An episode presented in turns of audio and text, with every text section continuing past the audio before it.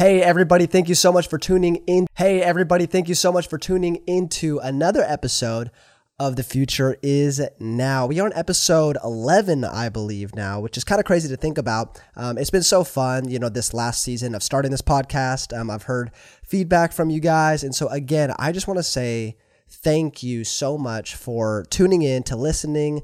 It's fun talking to people about different episodes. It's fun making connections. And so we actually, this past week, I was on vacation and I got an email notification that the Future Is Now podcast got ranked number 208, first time on the charts on the Christian and Faith podcast. And so I just want to say thank you. Thank you for listening. Thank you for being a part of this. It really is my heart to just help and provide resources and get amazing people onto this platform to be able to share their knowledge. And so today, we actually don't have a guest. Today is going to be just me, Jess Spencer.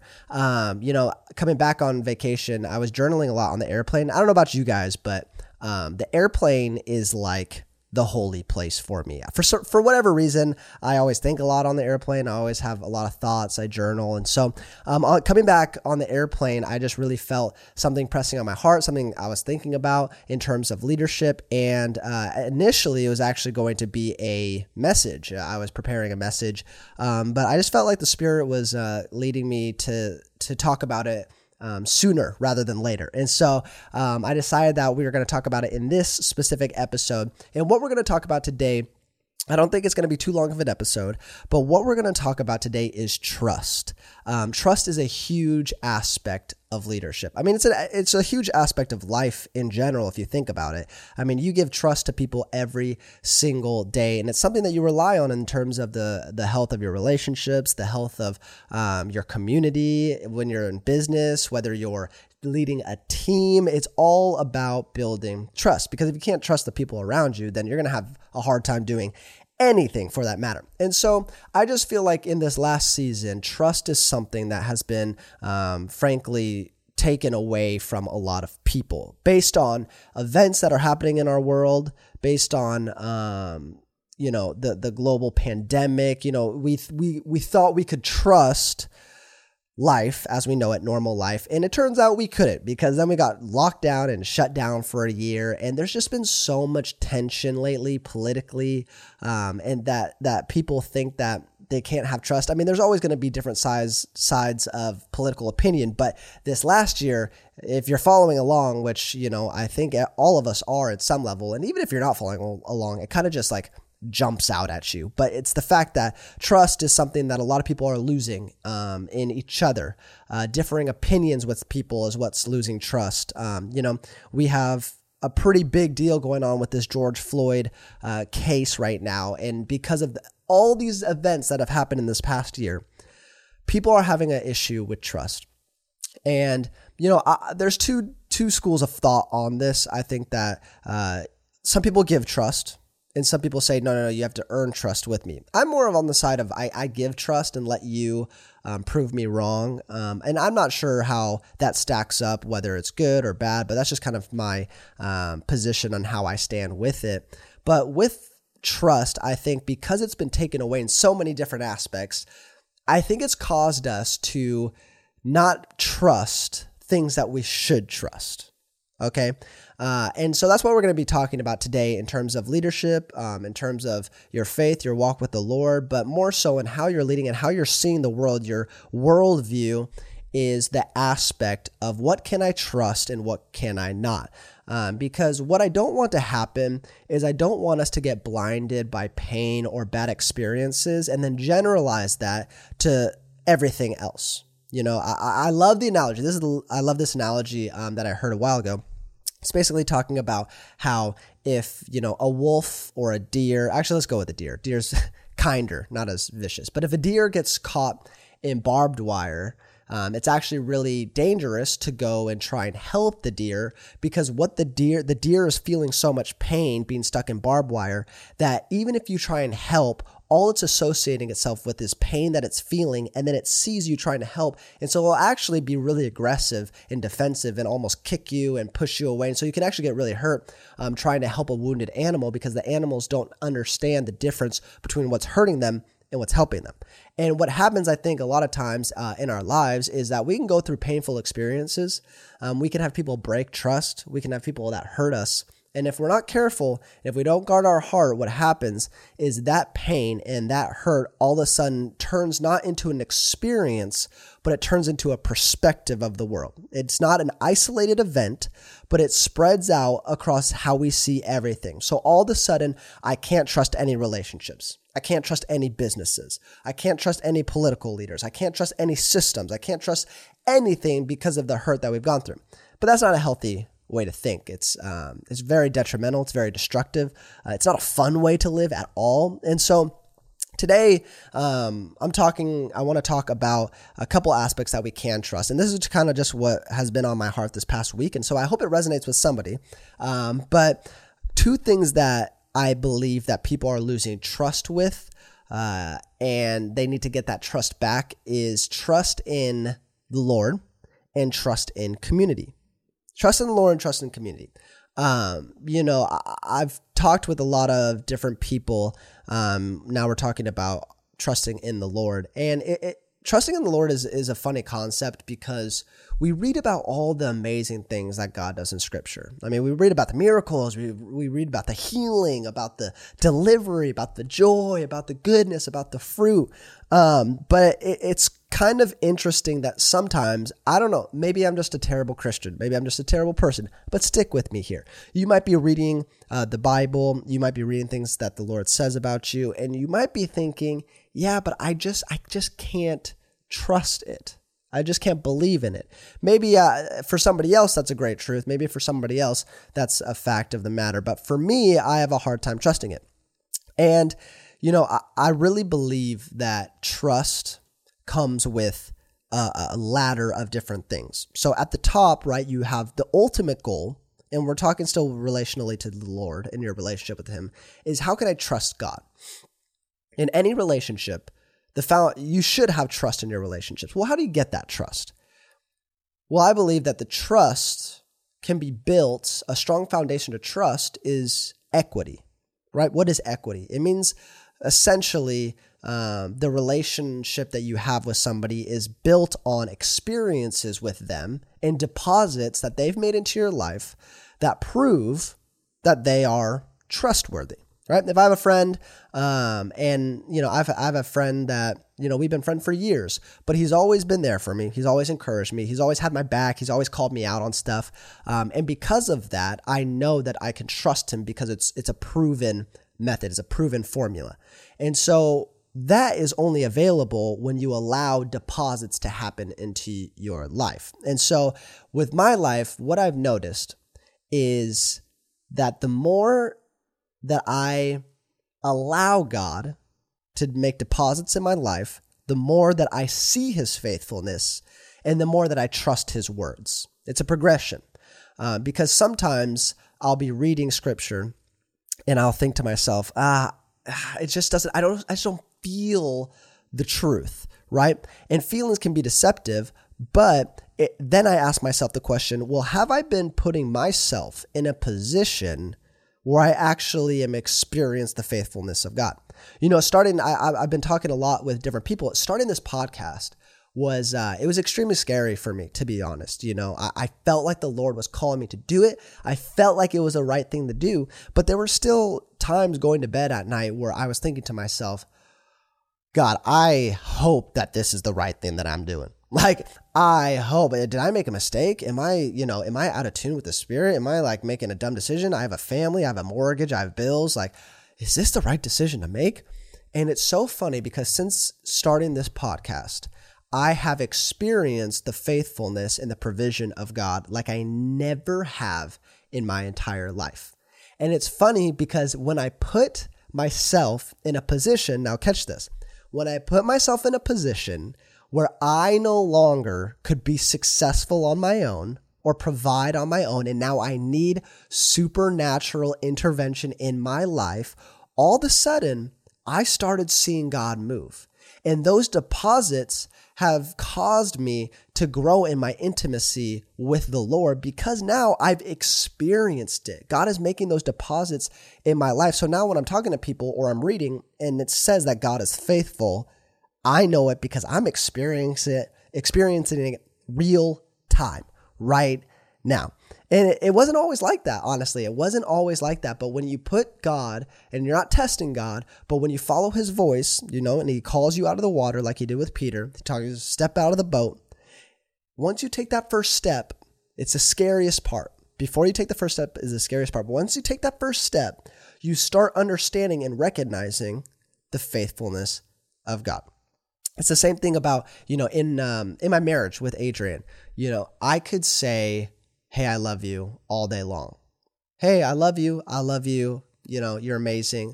But if she doesn't experience that in my actions, if I don't have those deposits for her, then I don't have that equity and then she can't trust me. You know, in our engagement season, we had someone very close to us and their marriage broke up. And it was really hard for us, but it was very hard for my wife. And, you know, all of a sudden, we've been dating for about a year and a half. And we had this conversation and she was like, I feel so bad because I just like, that now is a reality to me that can happen in the world. Like divorce happens, like separation happens, like people lose trust with one another. It happens and it scared her, honestly. It really did scare her. But I looked her in the eye. And I grabbed her hands and I was like, hey, that may have happened to them, but you know me. We've been dating for a year and a half. You know me. You know that I love you. You know that I've shown you that you can trust me, right? And because I had that equity, because I had made all those deposits, there was proof that she could trust. And so what I don't want to happen is I don't want everything in the outside world to be dictating your trust to God. Because sometimes uncertain times can be super stressful on your relationship with the Lord, but know that you are in the world, but God is still a God that provides for you. And you might even be watching this, you know, I might even be thinking, I don't even believe in God, or I'm not a Christian, I don't go to church, whatever it may be. I still want that point to come across that you can trust God, that he will never fail you. If you put him in a position where you're saying, Lord, I got nothing except for you, he is going to come through. And I've just seen a lot of people start to lose trust with the Lord and they're reading and they're not believing, but it's because you can get put into a place of comfort where you're really not living in a way that demands the faithfulness and the supernatural intervention that God can have for your life. So the first thing, you know, that about leading, about trusting really essentially is that you can trust the Lord and everything should stem from that. And then the next thing is trusting your community. Now, this is a very, very big one. This is a big one that's been on my heart that I've been thinking about a lot is that this last year has been so isolating. Obviously, it's been so isolating that a lot of people have lost trust in their community or they don't think that community is necessary. And listen, everything that I'm saying is a lot of times on the podcast, I'll have a guest and I'm asking them the majority of questions that's very open-ended. So now you're getting, you know, pretty candid opinions about what I think about things. And so, bear with me. This is just my opinions and my thoughts. You don't have to agree, but I just feel like the last year has isolated us so much because it forced us to be away from one another. But because of that, some of us have gotten a little bit used to it. And we're not understanding the damaging effects that isolation has on us because isolation is not a one-day destructive characteristic. Isolation is not an event that happens in a day that's going to ruin your life. However, isolate creates environments and mindsets in you that in the long run, right, 2 months, 3 months, 6 months, it's going to be very damaging to the way that you see life, you see other people, and you see God. I truly believe that it's not going to take you out in a day, but maybe years from now, something's going to develop if we live in a way that's isolated. And community is so healthy, like the right type of community. You might have been part of community and you're like, yo, this community sucked, which I'm sorry. Sometimes people just suck. We live in a world where you hope that people are great, but any one person will fail you at least one, at some point, right? Because we're all human and we all have flaws. But community, when it's supposed to function as it functions, is so beneficial to you. And we cannot forsake that aspect. One of my favorite studies, one of my favorite things I've ever read is called the Roseto effect. And so what the Roseto effect is there was a professor, and he was head of medicine at the University of Oklahoma, I believe. And basically there's this small town in Roseto, Pennsylvania. And this small town in Roseto, Pennsylvania was filled with Italian immigrant community. So a bunch of Italian, and this is in like the, I believe the 50s or 60s. And so a bunch of Italians started coming to America from Italy, but it was one specific town and they all traveled together into America. And what happened is they developed this community. They all moved into the same city, Roseto in Pennsylvania.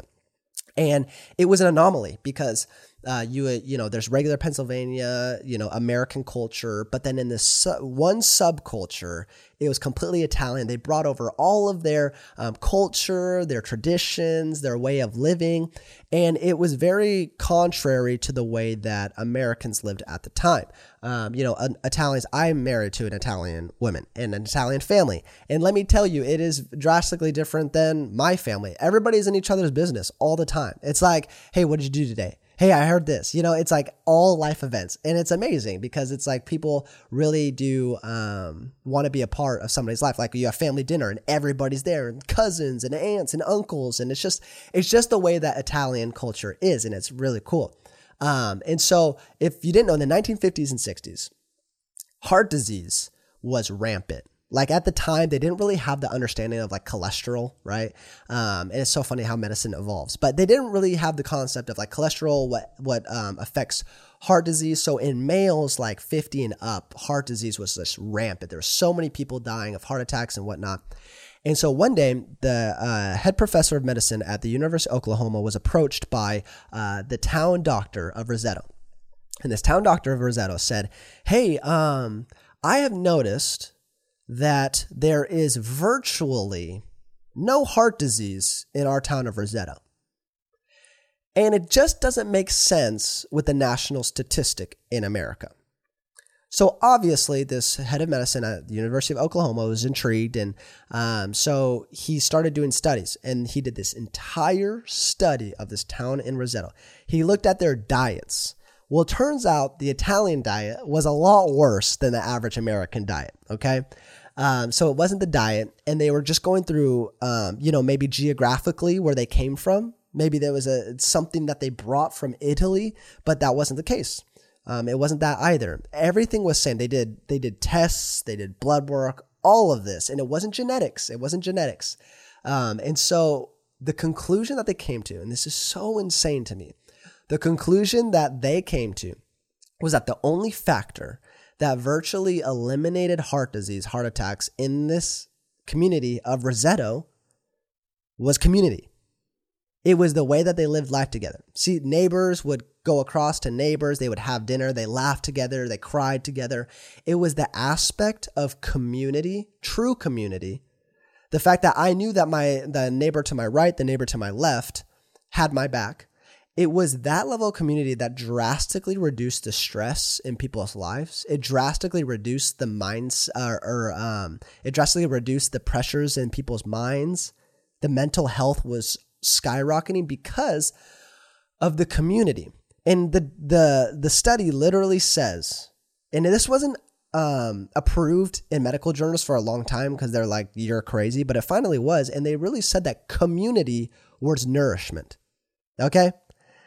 That's a pretty big deal. Community was nourishment. It wasn't the vitamins they were taking. They weren't popping pills, vitamin D, all this calcium. No, it was community that caused them to be healthier than Americans. And that is crazy to me that there is a physical benefit to community. There is also a spiritual benefit to community. Okay, there is a mental benefit, a psychological benefit to community. Why? Because God created us to be in community.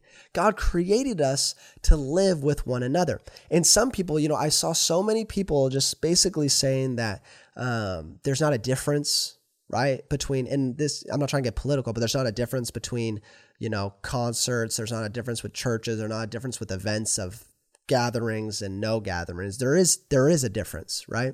There is a difference. It's not only, we're not just talking about scripture here. We're talking about science. There is a health benefit that comes when you live in community.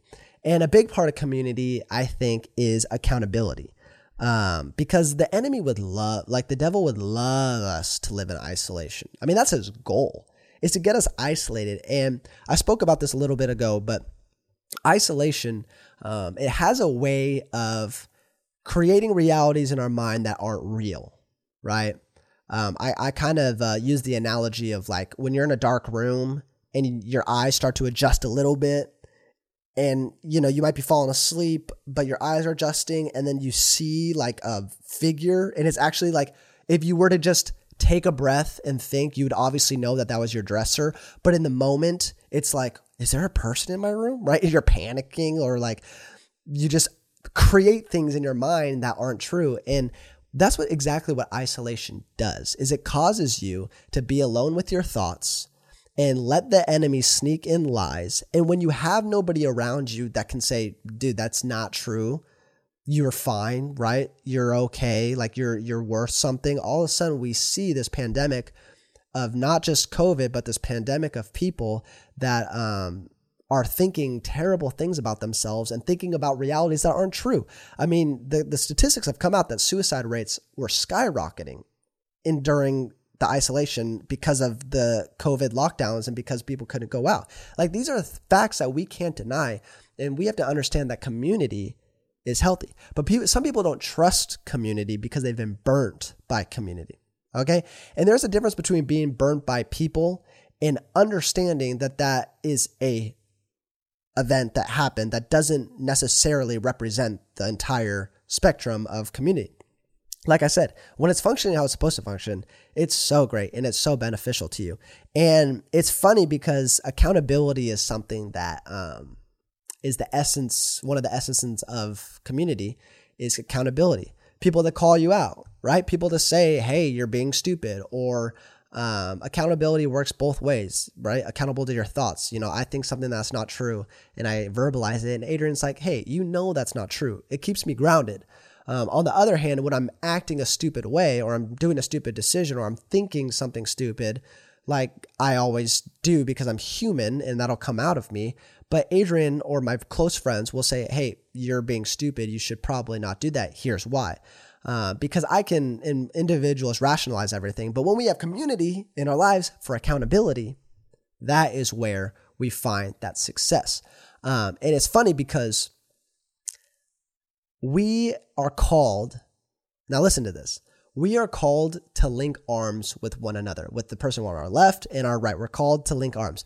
But instead, it's easier for us to ignore accountability and keep people at arm's distance. Now, what that means is a lot of people were arguing and confused and frustrated that this COVID thing happened and we have to keep 6 feet away from one another. That's so stupid. And yet the government just mandated something that we may have been doing internally for years, right?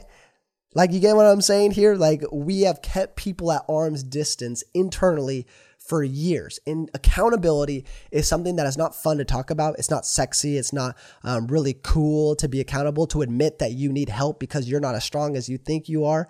But it's the one thing that will cause you to have the next level of relationship with the Lord and the next level of success in whatever you're doing. You want success in your business. You want success in your marriage. You want success in your relationships. You want success in the things that you're doing in this world.